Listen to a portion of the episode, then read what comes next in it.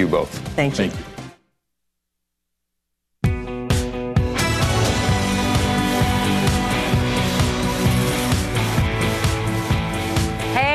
Happy Friday. Oh, you made it. Uh, so glad you're here tonight. We're going to go from politics to mystery. And look, it's a true crime show, but sometimes mystery is woven in. Like today, um, I usually don't report on Capitol Hill because mm, that's mm, it's not crime and justice and true crime and mystery always. But today it was because they were super top secret. You're not allowed to hear it. We're going to encircle ourselves with a substance where even cell phones can't penetrate uh, a, a, hearing. Um, and it was all about UFOs. Now, 10 years ago, you'd have shut this off and said, you know, this is t- supermarket tabloid stuff. But today, we're actually hearing this more and more on Capitol Hill. Like the jellyfish video that we saw this week of some kind of ghost like thing flowing across uh, the skies of Iraq over a U.S. military base. Well, it went from being just a video that some people may or may not have believed in to a Capitol Hill issue in a SCIF. Yeah, a SCIF, one of those very secret rooms. You're not allowed to bring in a cell phone, and nothing can penetrate it. So, we're going to talk about uh, what was said, what wasn't said, why we're not allowed to know about this. And the investigative journalist who got that video and released it to the world, he's here live tonight. He's got some thoughts about what happened on Capitol Hill today. That's coming. And also this when you lose a loved one, it is really hard. That we know. But when you lose that loved one twice, it's unforgivable. How does that happen? Well, two families in Alabama um, asked for the remains of their loved one so that they could have a, you know, funeral. And what they got um, were carcasses that were gutted. Uh, and this is where the mystery hits. And it hits different. Their organs were missing. So do what now? Where are the organs? They asked. Natch. And no one can seem to answer. And they're not the only ones. There is some weird stuff going on. And it has to do with Alabama prisons. Are they up to something no good? Why would inmates who died be disemboweled? Okay, so we're going to go into that uh, the where, who, why, what, and we're going to try to solve that mystery right here live. But then also, there is this like crazy story that happened in Cleveland. Usually, I take uh, like sometimes months, years, and sometimes I never get to the solution of a crime, right? Casey Anthony. Um, but this crime was solved like as as it was happening, and the, alleged killer. I'm still going to say that because court's still going to happen. Uh, kind of just solved it himself. That sounds crazy, I know, um, but I have the video to back it up.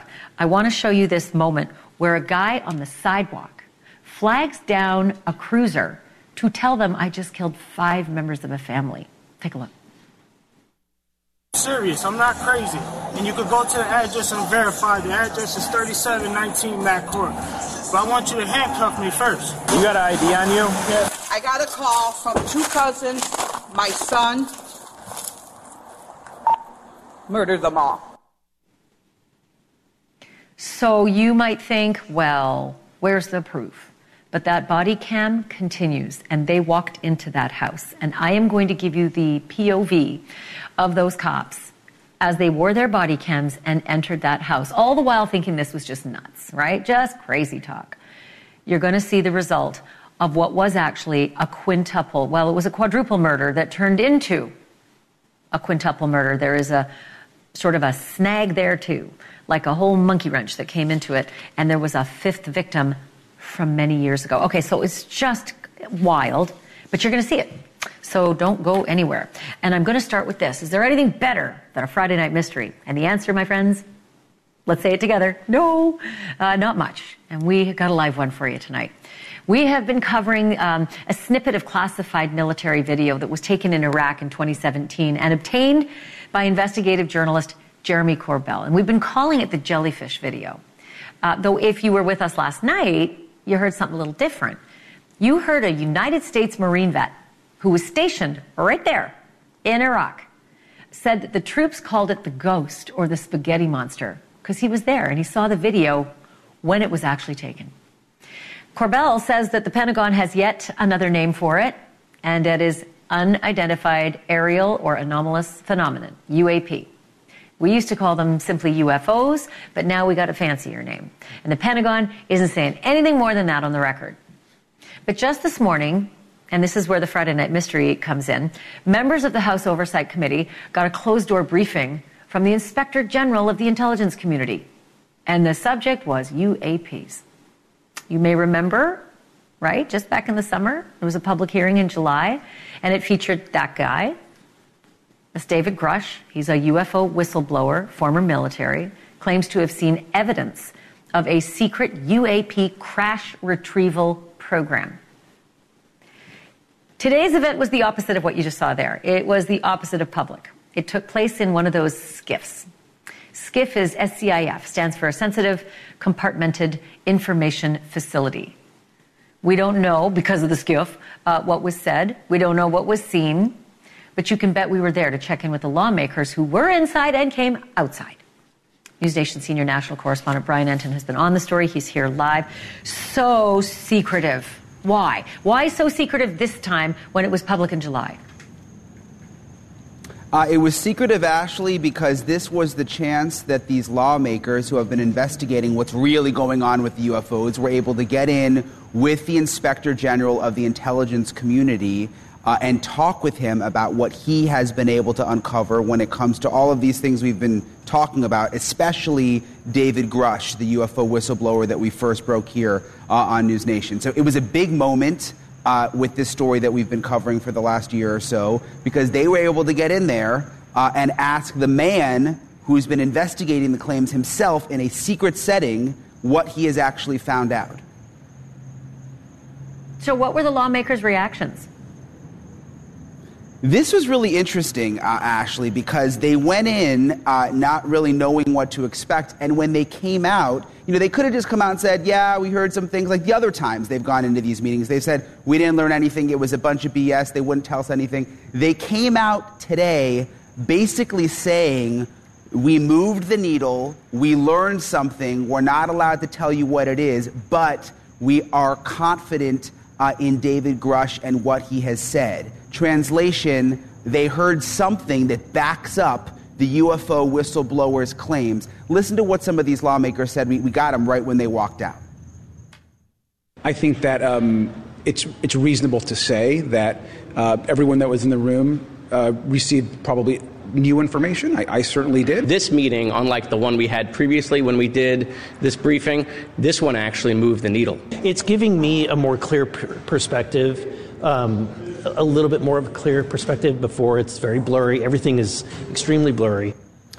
So it's hard to make out what they mean here because they're not allowed to talk about it. Uh, and I'm obviously not a believer or a skeptic, just a journalist coming at this like every other story we cover. But Ashleigh, the fact that they came out of that meeting and said those things, that things seemed a little clearer, uh, that the needle was moved, they learned something in that meeting today, very, very significant when it comes to the investigation of UFOs and what the government knows. That's great for them, uh, but we're the public, and I'm going to speak for like all the viewers right now um, and the rest of the public that might not be watching. We're not satisfied with that, right? We're never going to be satisfied yeah. until we get full transparency and the truth, and we start to hear if there's something weird that's going on. If the Pentagon has a program that has weird, unexplainable things that they're dissecting, or maybe that they're co opting to use to our benefit. Like that's what some of the folks have said, right? They've said reverse engineering might be going on uh, with something that's been collected that's uh, not understandable. But what about the lawmakers? How satisfied were they? Look, I think it's clear that there's something going on at this point. I mean, I think we can we can report that confidently, whether it's UFOs or we don't know what it is, but there's something going on. I mean, they went into the SCIF 90 minutes, actually, they're in there, lawmakers coming in and out on both sides of the aisle, coming out saying that things are a little more clear now and they've got more confidence in the UFO whistleblower. And then they had some other details, too. Uh, they didn't want to go too far, uh, but they did say a little bit more about what they learned. Uh, take a listen. I believe that he's telling the truth. I think that he is a credible witness. And what I can also say is one thing in particular that really caused me to be concerned about this whole thing is that Grusch had stated to myself, Representative Burchett, and another member on the phone that there were people that were hurt hiding this information and keeping this information safe and or trying to come forward with this information. What I can tell you is I believe that claim after now leaving. I'm more concerned than I was going into the SCIF, and I think that they have a lot of questions they, that remain unanswered. I mean, when you really listen to what they're saying, Ashleigh, Representative Luna there from Florida saying that she believes the claim more now that people have been hurt for hiding, for, for, for having this kind of information involving UFOs. She said that right when she came out of this meeting. Uh, it's really kind of explosive when you think about it. And it is frustrating that we don't get to know what's going on here, uh, which is one of the reasons these lawmakers claim that they're going to try to have some kind of public hearing uh, in the near future. It's, uh, listen, it was the one thing today that stood out to me the most when Representative Luna said some people have been hurt trying to keep the secret or trying to release it. It made me think of the, the next guest that's coming up, Jeremy Corbell, because somebody released it to him. Someone released the jellyfish video to him, and it's video that you know Marines have seen before, as you were able to break last night on the show, um, Entin. So that, the, the thing that is also fascinating to me is that there's frustration as well as curiosity, it seems, among these lawmakers because Tim Burchett, the representative from Tennessee, he was, it seemed, annoyed by the tens of millions of dollars that we've spent um, on programs that we're being told don't exist. Yeah, there is a budget out there where they don't know where the money's going, a defense budget, Ashleigh. And, and this is what I kept thinking about today. So these are the lawmakers who have been pushing this UFO thing, who have been talking about it, having the hearings. They had David Grusch do the hearing. They went in finally and met with, with essentially the government to find out what's going on. They could have come out, Ashleigh, and said, okay, thank you so much, everybody. We'll get back to you. We did talk to them, and we'll see. You know, if, if they were kind of underwhelmed. But instead, they came out and said, we've learned more. We're more interested than ever. We want to have public hearings uh, this is pushing the needle forward. To me, that was really kind of the most significant part of all of this. Yeah, I'll say. Um, Brian Entin, great work. I know it's been a long day for you, so I appreciate you staying up uh, uh, late on a Friday night, and have a good weekend. Thanks, Ash. I want to bring in the person I mentioned before, Jeremy Corbell himself. He released the jellyfish video to the world, and some of his previous discoveries have led to congressional hearings. Um, he had a front row seat for David Grusch's testimony in July, and you can see right there to the right in the back in the green shirt, there he is. And you can see all of this for yourself in TMZ Presents UFO Revolution on Tubi. Take a look. You've said that the U.S. has intact spacecraft. You said that the government has alien bodies or alien species. Have you seen the spacecraft? What I personally witnessed myself was very disturbing. It has been since the inception of the UFO problem.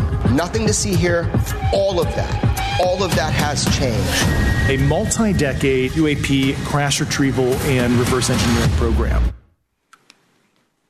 Jeremy is also the uh, co-host of the podcast Weaponize. He's with me live. I'm really appreciative uh, to, to, talk to you tonight, particularly because of today. Um, what are your reactions to what we did and didn't learn today? Sure. Yeah. So first of all, I just want to say it's George Knapp, my mentor in journalism, uh, and also myself, and we obtain and we release videos if it doesn't compromise national security, and the jellyfish is one of them. Today was a historic day. So it was a classified briefing in a secret compartmentalized room. They call it a SCIF. Uh, it was a huge day. I've actually heard what went on in that SCIF. You know, being an investigative journalist, I have eyes and ears everywhere, you know, which people hate, but it's true. There were about 15 members that were there. It was unified. It was across the aisle. The biggest takeaway that I got was that when I was told what was discussed in there, it was not just, oh yeah, we validated David Grusch is an intelligence officer. I, I asked specifically, there was validation of his specific claims about UFOs when it came to his public discussion, what he did in Congress, which I helped set up, that public congressional hearing. So that was big news. I think the biggest takeaway, Ashleigh, and thank you for covering this, but you're going to cover it more because the biggest takeaway, we're going to have more hearings on UFOs and we're going to crack this open. And this business that Representative Luna said afterwards that kind of made me shudder that people have been hurt. They've been hurt Yeah. trying to keep things secret, and they've been hurt trying to make them public. Do you have any wisdom or intelligence on that, Jeremy?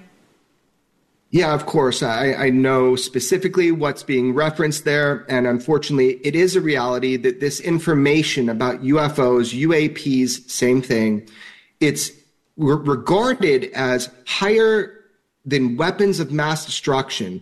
And there's a reason for that. So there has been pressure put on, not just from the public, not smash pieces in the media, but actual pressure put on by private corporations and also certain agencies or factions of agencies. And it, it is unfortunate. And I think that you can hear those details. I think those details will come out. But let's focus on the important part. The important part is people have courage. David Grusch gave people courage. And, and this is important because it's allowing other people to come forward. People come to me and George Knapp and, and they leak information. And that's great. As journalists, we can absorb that and try to see if it's valuable to put out. But having somebody stand up there under oath in front of Congress and say, we've been reverse engineering UFOs. They represent non human intelligence, not just craft, but biologics, which means bodies. And the fact this was said in a public realm, and now Congress, and they've been seeking answers, are starting to understand the gravity and the weight that this is true. I mean, it's really a historic moment. I think that's going to sink into people in a little while. Is it coincidental that it is this week that the jellyfish video um, ended up being released for all of us to see, and then there's this hearing? And as an addendum to that, do you think that that particular video was discussed today? All I can say is that uh, being a strategist, what's really important is that we can make a lot of noise and get things into public consciousness when it will have most effect. Now, th- this meeting has been on the books for a while. Uh, George Knapp and I have been sitting on this footage for about three and a half years. We've been trying to figure out the best way to get it out if we can verify it from firsthand witnesses, which we sure did. So as we unfold this story, it kind of seems like perfect timing today, right? It sure did. One quick question about the source um, for David Grusch. It, it's, it seems from some reporting that the source is Air Force. Do you have any thoughts or any connections to either confirm or deny that? The, the source for David Grusch, what do you mean? That, that the source who has been telling and giving information to David Grusch as well is Air Force based as well. Do you know if there's a No, connection yeah, to the I, Air I Force think there's when a it comes to David Grusch's misunderstanding. revelations? I think there's a misunderstanding here. So let me break it down for your audience. So it's not one source for David Grusch. David Grusch was an, a career intelligence officer who was mandated by the UFO study group within our government to look at the black programs. He interviewed more than 40 people and then he brought that information forward, gave it to the inspector general of the intelligence community, and they then interviewed those 40 people plus. So, so that he doesn't have like a source. David Grusch has an army of people that came to him in his official capacity for our government to look into this, and he blew the whistle saying that we have spacecraft from somewhere else that represent non-human intelligence. I think it gets confused for people. It's not like somebody told something to David Grusch, just one person. This is a, a guy who was tasked by our intelligence agencies to do this job. He did it, and he found out that there were secret programs being held back from Congress and, and from oversight. So he blew the whistle on that and came forward in that congressional hearing. I think the stories get mixed up, but now you know.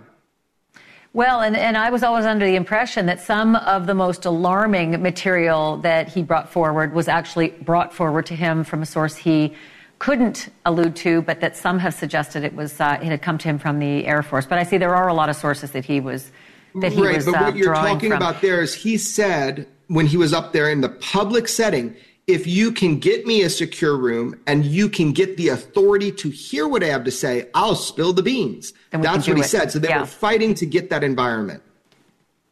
Jeremy Corbell, I'm going to uh, pencil you in for another visit because this story's not over. Like you said, more hearings ahead. Thank you so much for this. Thank you for covering this topic. Appreciate it. A reminder to our viewers as well TMZ Presents UFO Revolution is streaming on Tubi, and you can check it out right now. I've got a quick update now on a crime based mystery as well. Chad Daybell, the husband of the doomsday cult mom, Lori Vallow, uh, is supposedly broke. Just as he is about to face his own death penalty murder trial. So his lawyer, John Pryor, seated there, uh, he wants out. And he filed a motion yesterday to withdraw from Chad Daybell's case, which would leave Daybell in the hands of likely two public defenders instead. And we're waiting to hear what the judge's response to that is going to be. Still to come, uh, the loss of a loved one is just about one of the hardest things you're ever going to face in life, but losing that person twice, not one but two Alabama, fam- Alabama families each lost a loved one in prison and say the remains that were handed over by prison officials were, how we say, incomplete. One man was essentially hollowed out, all of his organs removed. Nobody knows where the organs went. No one knows how it happened or who approved it. Is something hinky happening in Alabama prisons? Stories next.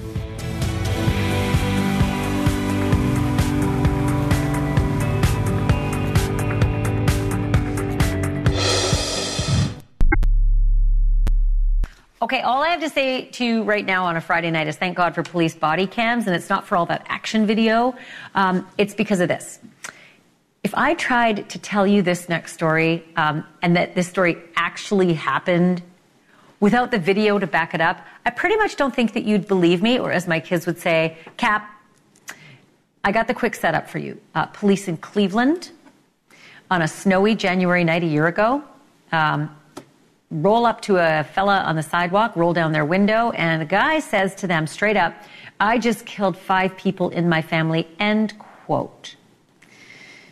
This is what it looked like from the officer's point of view. And by the way, we added a few subtitles where it's hard to understand what's being said. Take a look. I'm serious. I'm not crazy. And you could go to the address and verify. The address is 3719 Mac Court. But I want you to handcuff me first.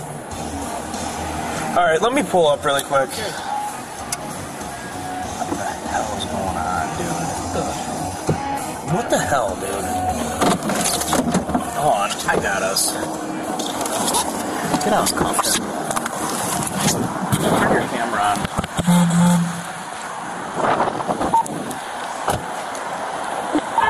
Two Florida radio. Go ahead. Yeah, you can put us up or clear us off of this assignment. No cause. And uh, put us out at 4-4 on Clark with a male. He approached he approached our vehicle and said that he just did something bad and he's gonna give us an address on Matt Court as to what he did and where it's at. Thirty-seven nineteen Mac Court.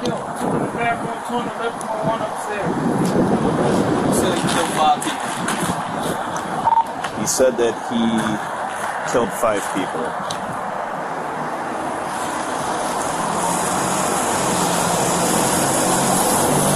Hey, you guys, I got a marker on that. You got an ID on you? Yeah. Yeah, he, he had ID on him, uh, but police still didn't know that they were dealing with Martin Muniz, who had already done prison time for a list of violent crimes. The cops also didn't know whether he was telling the truth. But a couple of 911 calls later, other units responded to the address that he gave with their body cams also rolling. So watch what happens when they, uh, when they get to that house.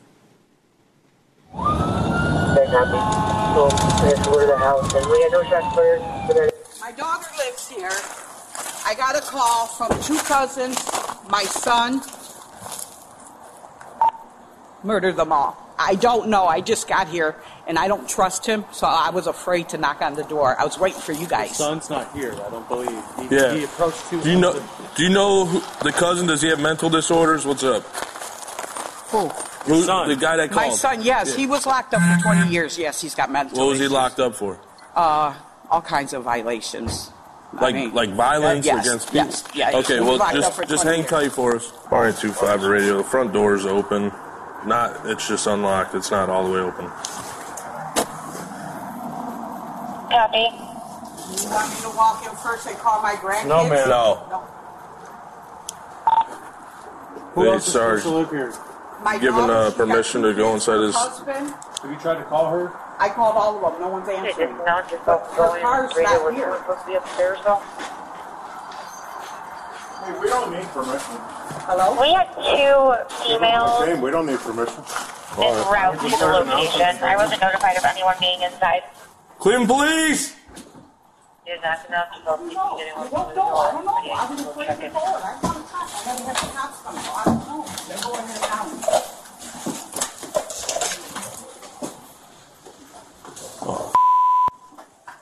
Cleveland Police! Somebody's on the bed. Someone's moving too. Oh, f- yo, it's real. Get EMS rolling. Radio.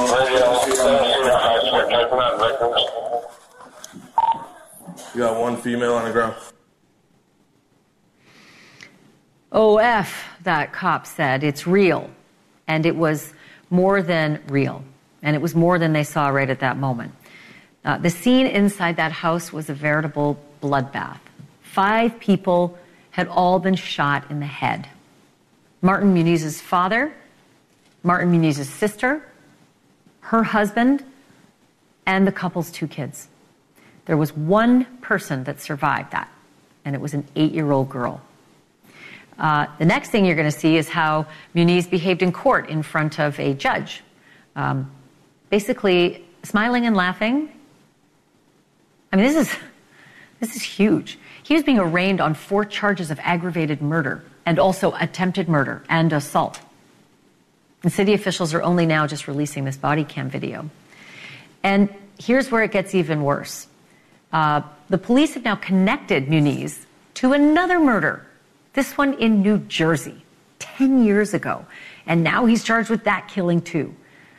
Tonight he is in, in jail, and yup, his bond is really high, five million. The prosecutors say they may seek the death penalty. I mean, what's it there for, other than murdering a whole family and another fella, allegedly? And to think all of this, this whole thing in Cleveland was solved uh, with a sidewalk confession to a passing cop car by the alleged criminal himself. Coming up next, what is up with dead prisoners in Alabama missing their organs when they're returned to their families for burial? I know. It's weird. So that's why I'm talking about it. You get the details in a moment.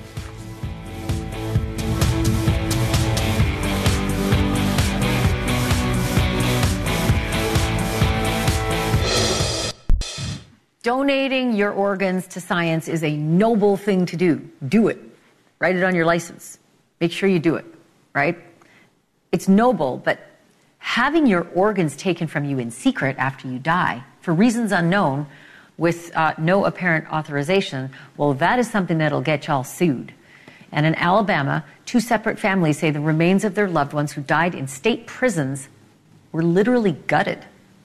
Charles Singleton died back in 2021.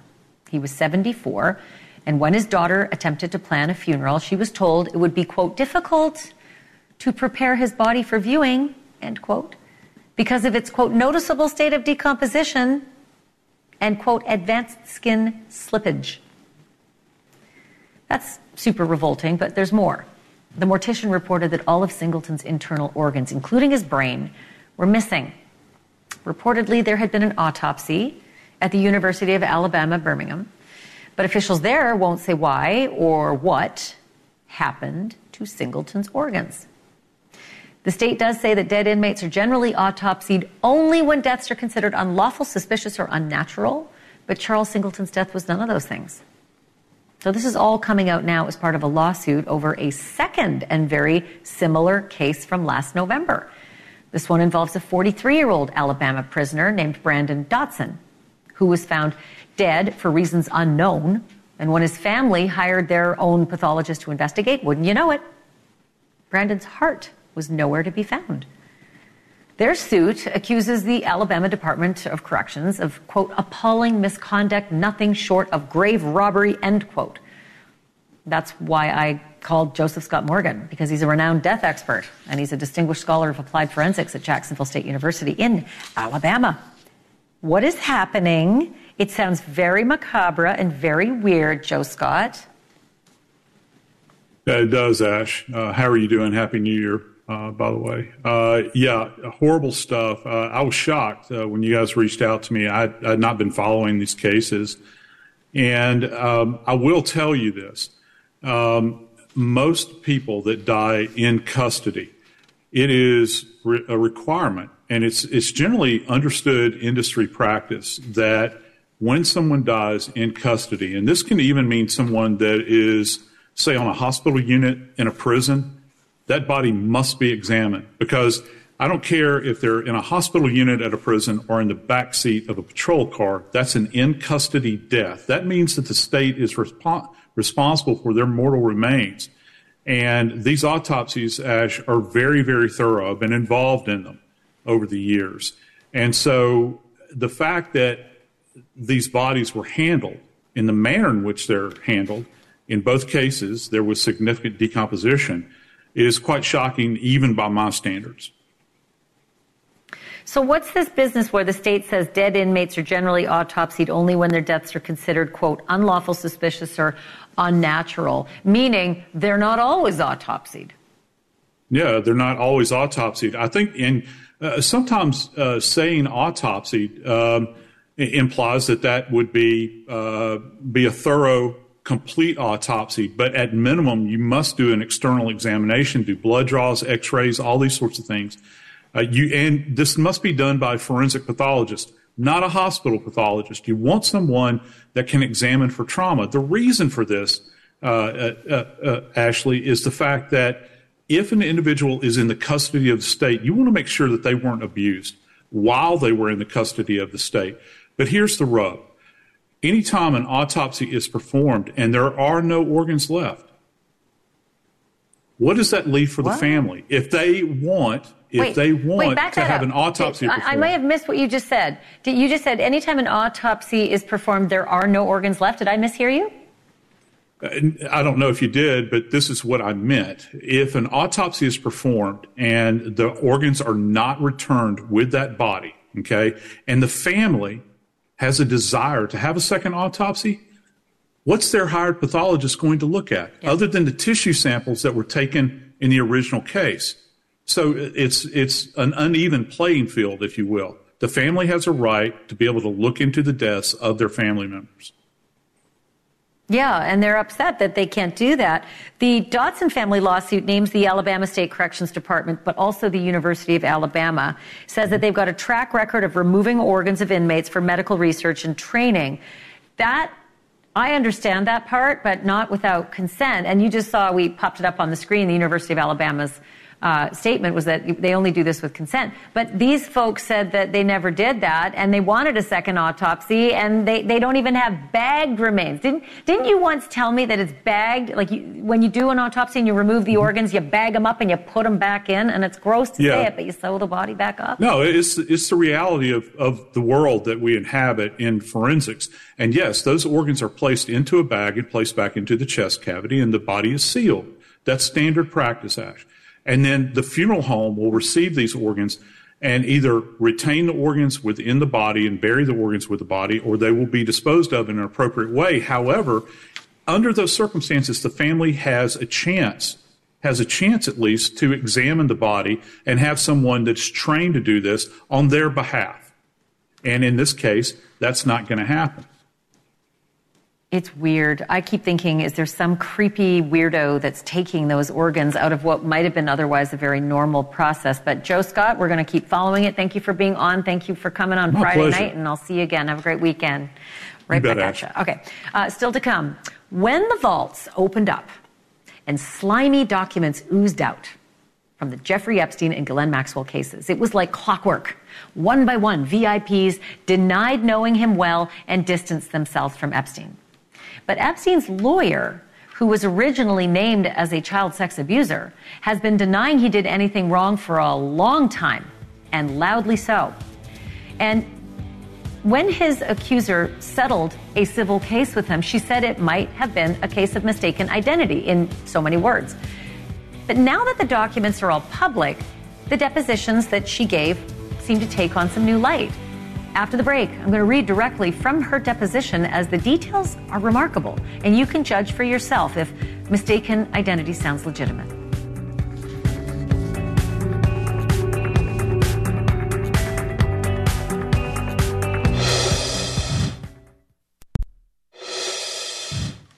VIPs the world over have been distancing themselves from Jeffrey Epstein ever since their names were recently revealed in thousands of pages of court documents. But perhaps no one has more vehemently denied that he ever did anything wrong than Alan Dershowitz. Dershowitz was Epstein's lawyer, so it would make sense that he'd be mentioned over a hundred times in the documents. And just being named in the documents does not prove any wrongdoing. Plenty of people were friendly with Epstein who were completely unaware of his crimes. Some of them weren't, but many of them were. But one of Epstein's victims, Virginia Giuffre, has made detailed allegations of having sex with Dershowitz at least six times, starting when she was 17. Dershowitz has repeatedly denied that. In 2019, she sued him for defamation, claiming that his denials were lies. And he countersued, also for defamation, and the two of them settled their cases in 2022. After that, Giuffre told reporters she, quote, may have made a mistake, end quote, in identifying Dershowitz as one of her abusers. And Dershowitz, for himself, declared himself exonerated, like exonerated. In a recent appearance on Chris Cuomo's show, he said Giuffre, quote, simply made up the entire story for money, end quote, from 2015 to 2018. Take a look. The new documents also show the beginning of this thing. They show a journalist named Sharon Churcher who puts the idea of naming Alan Dershowitz into Virginia Giuffre's head. There is a, an exchange of emails where Churcher says to her, Well, we know Dershowitz didn't do anything wrong, but put him in the book. It'll help you sell the book. And then she puts me in her book as did nothing wrong. But now, then, for lawyers. And then, of course, she makes the following statement. I was very young at the time. It was stressful. Mr. Dershowitz has in the beginning consistently denied these allegations. I now recognize I may have made a mistake in identifying Mr. Dershowitz it's time to bring it to an end and move on with our lives. So mm. she admitted that she may have mistaken me. We now know how she mistook me because Sharon Churcher told her to put me in the book to make money. And now we have solved the mystery. I am completely and totally innocent. From the day I met Jeffrey Epstein to the day he died, I have had sexual contact with one woman, the love of my life, my wife. And that's it. But we have been reading some of Giuffre's unsealed testimony under oath in a lawsuit filed not by Giuffre, but by the U.S. Attorney in Florida. And in it, she details what she says were six different sexual encounters with Dershowitz in multiple states. Here she is in a 2016 deposition being questioned by Dershowitz's attorney about the first of the six alleged encounters that allegedly happened in Epstein's New York mansion. Giuffre says, There's a shower in the middle of that room, and I had just finished having a shower with Jeffrey. Jeffrey got out of the shower, got dressed, and left the room. He was wearing sweatpants, if I recall. And while I'm undressed and drying myself off and drying my hair, Dershowitz entered the room, and there was some red velvet chair that I remember. We had sexual intercourse on the chair while I was bent over. The attorney asks, How long did that last? Giuffre says less than 10 minutes. Attorney, did you speak to the professor? Giuffre, just formalities. But at this time, Jeffrey had before trained me to do what he wanted me to do. Giuffre says another incident allegedly occurred on Epstein's jet. And this is really graphic, so I want you to be forewarned and get kids out of the room. Okay? The attorney says, Who was involved? I mean, you were sexually involved with Professor Dershowitz, correct? And Giuffre says, yes, it was kind of, to be honest, it was a little bit of mix and match. It sounds horrible. So at first when I went down, oh God, I can't believe I'm saying this.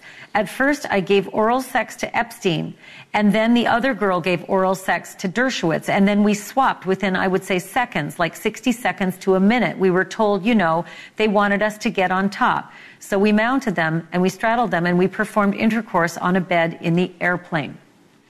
According to Giuffre, the sixth and the final alleged incident happened in a stretch limo on the way to Dershowitz's home in Boston.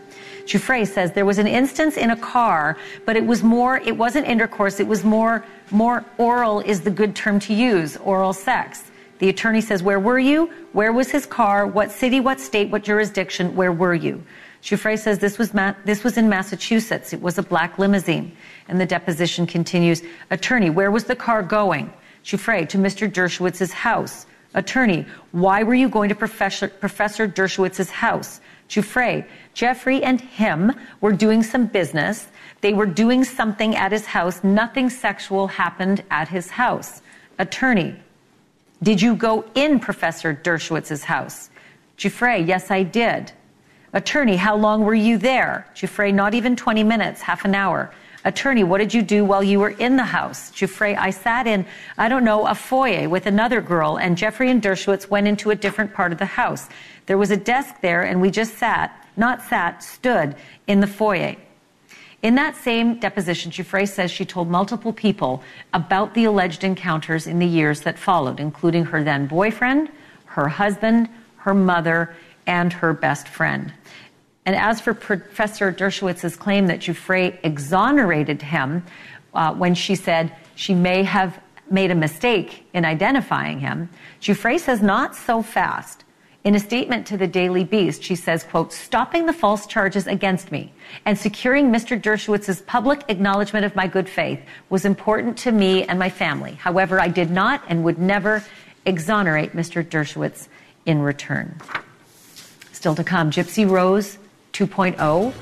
Another mom allegedly pretending her sick child um, was sick but wasn't, just to rake in the cash. The case didn't end in murder, though, but we will tell you how it did end next.